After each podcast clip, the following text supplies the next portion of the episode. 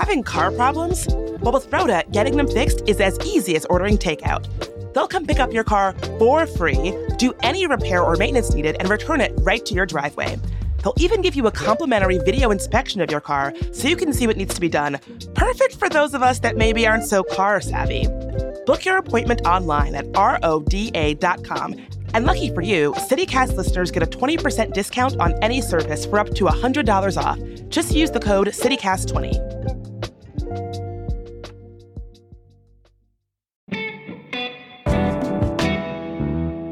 Today on CityCast D.C., it is our first ever Tuesday roundup. We're going to be trying this out for the next few weeks, so let us know how you feel about it.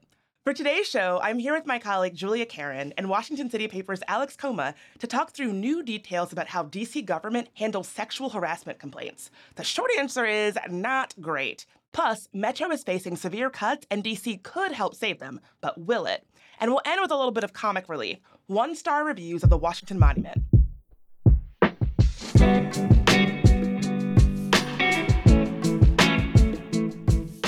Today's Tuesday, October 3rd. I'm Bridget Todd, and here's what D.C. is talking about.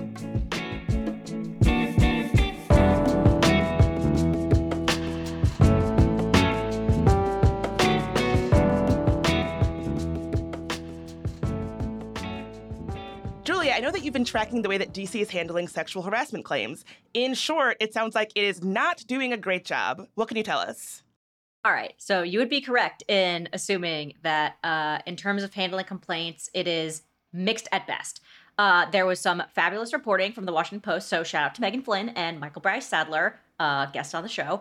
They combed through some data, and what they found was that roughly 300 D.C. employees have lodged complaints of sexual harassment in city government since Muriel Bowser's anti-sexual harassment order took effect in 2017. That is a high number.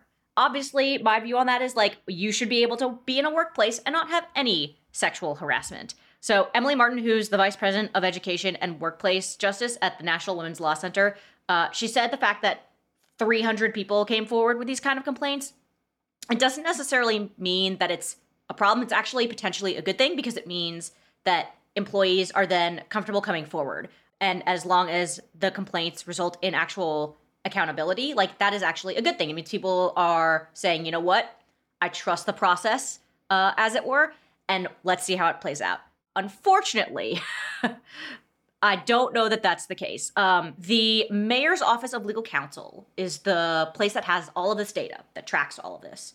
And there were some pretty gruesome and not ideal details. There was a case including 11 women who accused a department health employee that they nicknamed the perv, just perv, right, of inappropriate touching and conversations, as well as masturbation by placing his hands inside his pants pockets during face-to-face meetings. So the Post reviewed 290 complaints from December 2017 to June 2023, and just under 30% were substantiated, basically in full or in part. So 30% is, I guess, kind of a high number. I don't know. What do you guys think in terms of substantiation of these claims? Yeah, something that really jumped out to me, and as you say, the Post's excellent reporting about this, is that, you know, in the wording of the mayor's order issued back in 2017 is a kind of a big reason why you're seeing even cases that feel, you know, pretty cut and dry, all things considered, not being substantiated. You know, essentially, people making allegations need to prove that this harassment was both severe and pervasive. Number one, kind of a subjective standard to hit. You know, what's severe exactly? How pervasive are we talking here? And that's language that even the mayor has admitted in her response to this article, says, yeah, we're going to take a look at that. I mean, she has essentially, in the wake of the revelations about John Falcicchio, her former top advisor, who has had two different women within the DC government have sexual harassment complaints against him substantiated by that very own mayor's office of legal counsel that was, you know, taking some of this data in. In the wake of all this, she's promised change. This seems like a fairly obvious, you know, way in which some of this change could take form. The problem that the article also outlines is that, you know, it's really, you know, sort of incumbent on all of these agencies that are collecting these complaints to have a specific sexual harassment officer identified so that if, you know, you are within this agency, you have a complaint to make, you know who to take it to. And, you know, something that we even saw within the Falcicchio scandal is that in some of, you know, the agencies that he oversaw, because he oversaw multiple agencies, he had a broad portfolio of responsibility, there simply wasn't an identified person for these women to make reports to. It delayed the process by which they ended up coming forward and made it all that more complicated. And the story identifies that even in some instances where there are sexual harassment officers identified, they're not doing a particularly good job of effectively elevating some of these complaints. I think they recount one instance of a sexual harassment officer who basically says that they didn't want to see evidence that an employee had that they were being harassed. And that's, you know, speaking of as much as a policy change that the mayor may try to make as a culture change within the DC government. I mean, that is like the really hard conversation that I would hope the mayor is leading in the wake of what we found out about one of her most, you know, trusted deputies. Yeah. And to that point, Alex, something that really jumped out at me in the Washington Post reporting was the way that the investigators got hung up on certain details that seemed to stall, you know, figuring out what actually happened. Like they had that anecdote about a DCPS employee telling another employee, quote, "I'm going to explode in your mouth," and the agency not being able to tell if that was a sexual comment because it could have been, he could have meant it a different way. And like subsequently that was found to be inconclusive of harassment. And so getting hung up on these like really specific details, it sounds to me like the investigation process is really maybe not as clear as we would hope. But I also wonder, like, it's good to find out more about how these claims are investigated. But I also want to make sure that, like, whatever the culture within DC government that allows for rampant harassment to be going on, that that is really looked at because, you know, harassment and sexual harassment on the job can completely derail people's careers. It can completely, people can like check out of their own careers. It's really damaging. And so it's not enough in my book to say like, oh, well, how is it being investigated? What was handled after it was reported? But really, what is going on with the culture inside the government that this is happening at all? Do you know what I'm saying? Yeah, I agree. And I think that, you know, there are multiple ways that, you know, we could sort of approach this as a city, and very few of them I think are happening right now. I think a lot of people were hopeful in the wake of the Falcicchio revelations that this would force more of a conversation about how DC, you know, specifically the council is performing oversight of this process. As the article notes, it's certainly been a frustration of mine as a nerd that reads all of the council's oversight reports, is that all of these various council committees ask questions about sexual harassment in different ways. There's nothing standardized about it. Some committees don't ask about it at all. Frankly, it depends on the council member who is leading the committee and how committed they are to doing robust oversight. The administration has made promises about trying to standardize and centralize how this stuff gets reported so that we're taking a look at this more holistically. And they have frankly fallen very short of their promises to do so. There's not necessarily a clear pathway for who's maintaining data, who's handling these investigations. And I think, Bridget, as you identify, you know, in some of these instances, you know, that these are, you know, people who have other jobs within these agencies. Their full-time job is not being a sexual harassment officer. And so they're going to miss stuff about this, just as the mayor's office of legal counsel will miss stuff about this, because they have a broad portfolio that doesn't just include hashing out these very thorny, very personal questions. And I think it sort of starts raising the issue of, is there a better, more centralized way to do this that gives both the council and the public more transparency into the process, but also anyone who's experienced harassment a clearer reporting pathway than exists right now? So I'm assuming, Alex, what you would like to see is either very clear communication between those things or just like one head honcho that says, you know what, if you're reporting, doesn't matter which office you're in, you report it to me and then we go investigate. Yeah, I think you could make an argument for delegating more of this responsibility over to something like the Office of Human Rights, which I mentioned earlier. I think that's a real possibility. I guess I am waiting to see, you know, what sort of changes the mayor is indeed going to propose here. She said she wants to clarify her order on sexual harassment. I think it would not be a bad idea if the council started pushing on that and introducing their own changes. And you saw some council members in that article, particularly Ward 1 Councilmember Brienne Nadeau, who has been pushing on this issue, you know, making some noise like she was going to, you know, take a lead on that. So it's not inconceivable to see lawmakers act here. I guess what I would be, you know, curious about is, you know, this essentially, you know, requires some very thorny, very sensitive conversations. And the council, I am not sure, even in the wake of the Falcicchio scandal, has been handling it with the urgency that I would have expected, given the gravity of the claims made against him.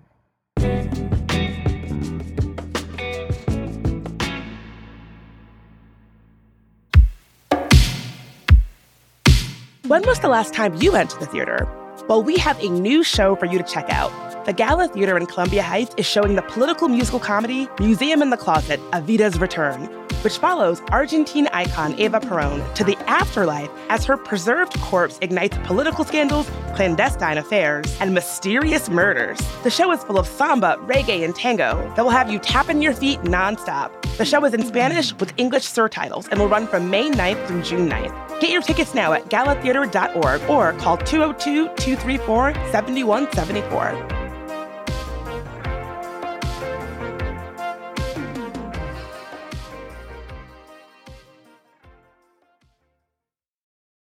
Wyndham Hotels and Resorts makes travel possible for all. Whether it's the long haulers looking for a great cup of coffee, a roomier rest for the on a whim road trippers, or a place to make summer memories with the whole family. No matter who you are, where you're going, or why, with 24 trusted brands to choose from like La Quinta, Days Inn, and Super 8, your Wyndham is waiting. Get the lowest price at WyndhamHotels.com. Restrictions apply. Visit website for more details. So let's move on to what's happening at Metro. Alex, what can you tell us? Well, the long and short of it is that Metro is, you know, it's not going to be a surprise for anyone in the D.C. area to hear that Metro is in financial trouble. If you've lived here for any period of time, you are familiar with this cycle. We hear Metro is warning of dire service cuts coming if they can't find more money. The politicians normally end up finding some more money for them, and the cycle repeats itself a year or two later. And so I think it might be tempting for people to see this latest warnings of gloom and doom, Metro saying they would have to severely curtail service and lay off employees if they can't find $750 million as, you know, just one in a series. And to an extent it is, but I think it is perhaps the most serious financial crisis that they have faced since the transit system's inception, really. You know, it is one of only a few transit systems in America. It may, in fact, be the only one to not have a dedicated source of operating revenue. You may remember about 5 years ago, the whole region came together to give it dedicated funding for maintenance and capital projects for the very first time. And that was a huge deal. But the problem is that it still doesn't have money to pay for its yearly operating budget, you know, the basics of running a train and bus system.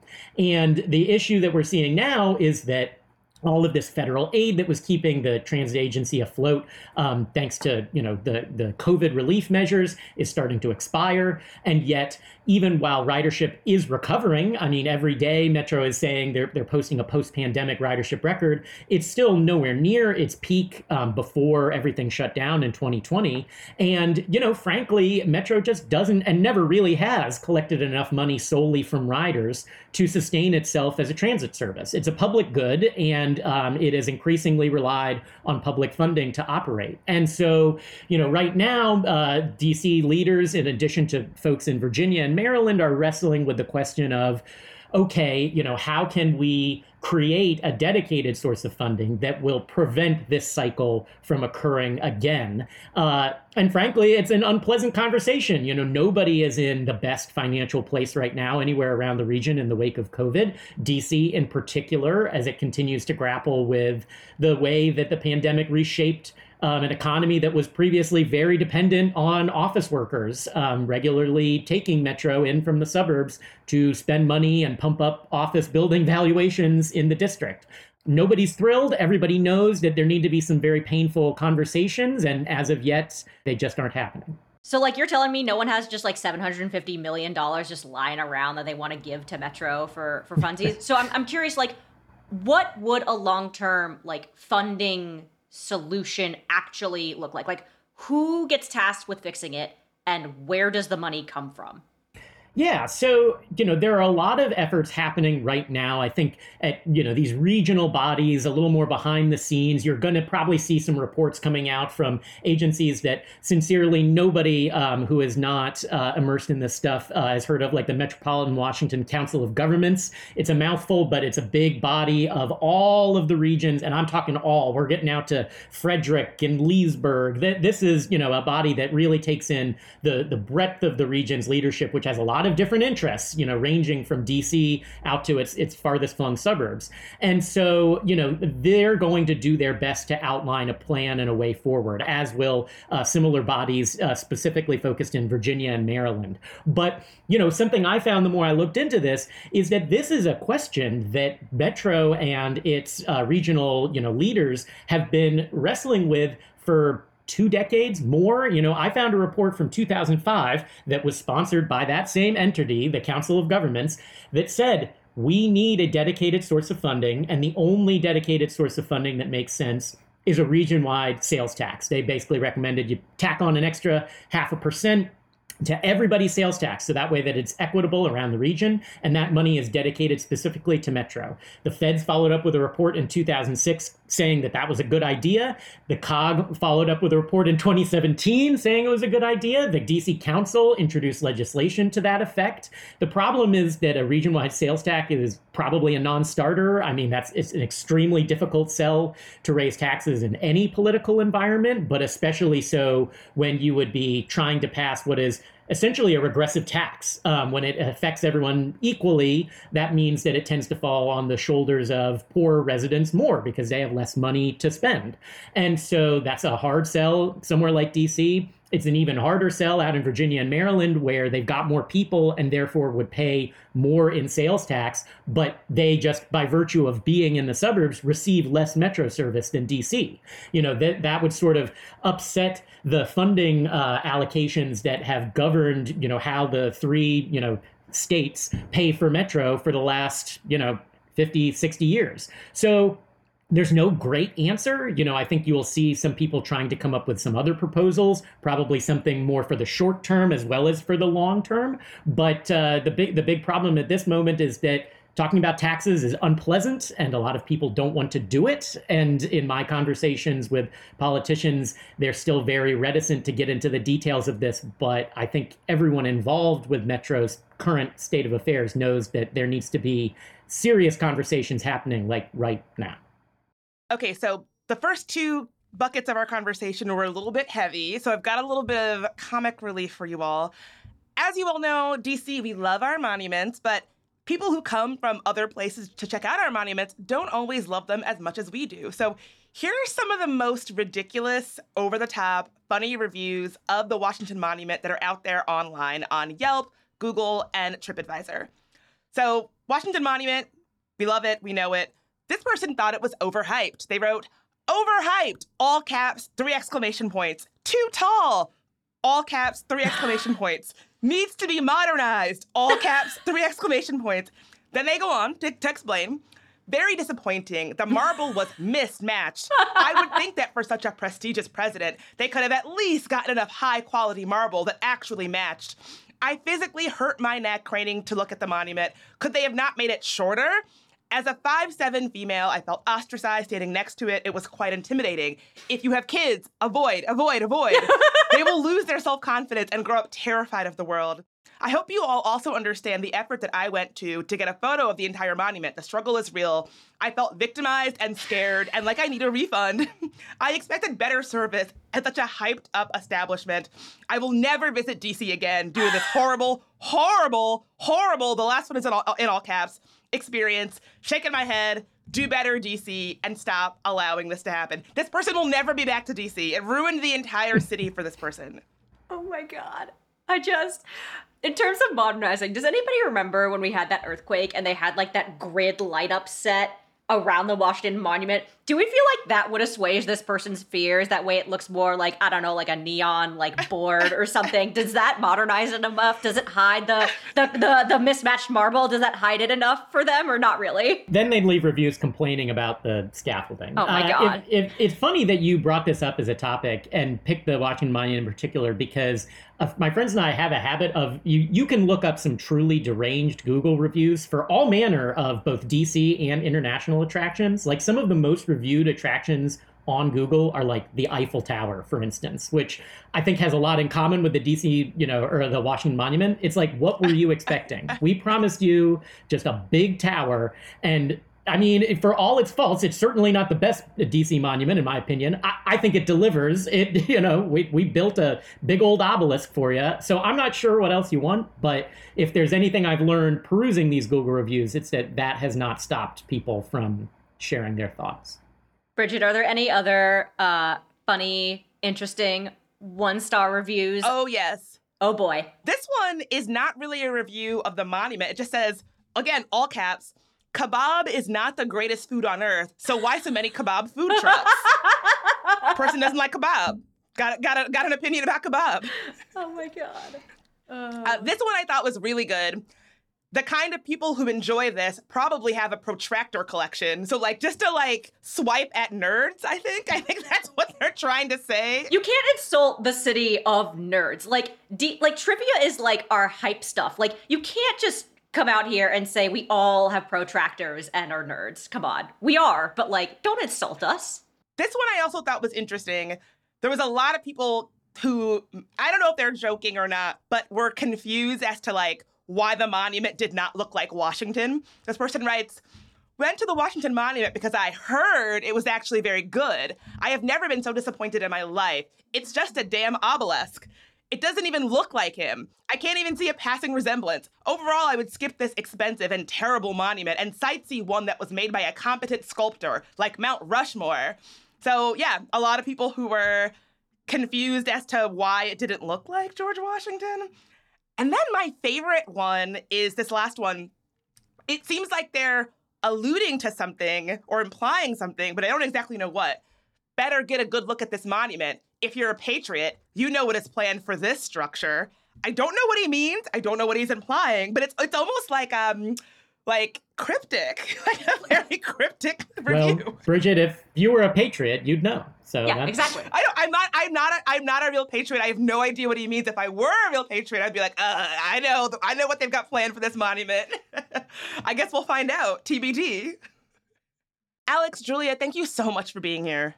Oh, a pleasure as always. Thanks for having me back. Thanks much, Bridget. And also, in 2 weeks, we're going to have our newsletter editor, Kayla, on the show to chat with me about the new book, Yellowface. It takes place in D.C., and we're going to discuss how authentic it is or isn't. So if you're looking for a book to read now, check it out and then tune in.